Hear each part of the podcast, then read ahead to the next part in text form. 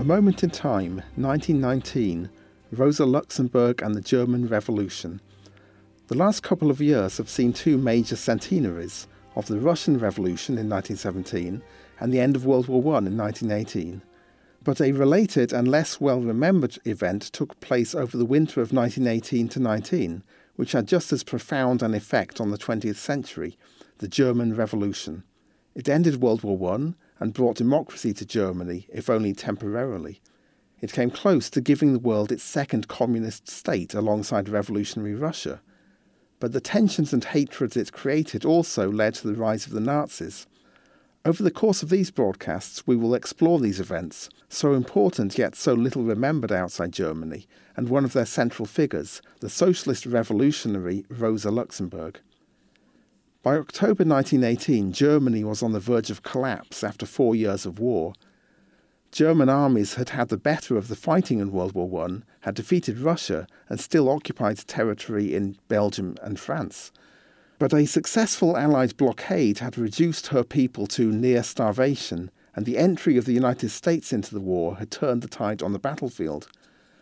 On October 24th, the German High Seas Fleet was ordered out of its harbour on the Baltic Sea for one last death or glory mission.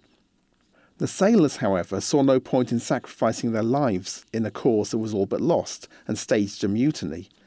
This sparked off a series of strikes and mutinies on land, and by the end of the first week of November, Germany was in a state of revolution, led largely by workers who supported leftist parties, and who started setting up workers' councils like those in Bolshevik Russia, or Soviets to use the Russian word. On November 9th, Germany's emperor, the Kaiser Wilhelm II, abdicated.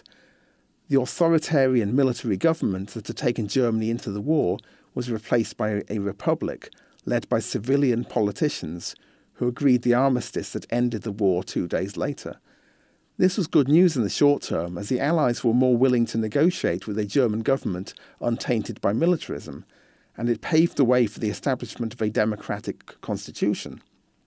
However, in the long term, it created the myth of the stab in the back that would later be exploited by extreme nationalists such as Hitler, especially after the Treaty of Versailles imposed humiliating terms on Germany. Supporters of the stab in the back myth claimed that Germany's generals had been winning the war until betrayed by the so called November criminals, by which they meant professional politicians, Bolshevik agitators, and Jews. But the rise of the Nazis was still in the future. As 1918 turned into 1919, the question was what sort of republic would Germany become? A liberal democracy or a Russian style Soviet republic? I'm Michael Evans, instructor in history at Delta College. This moment in time is a production of Delta College History Department and Delta College Public Radio.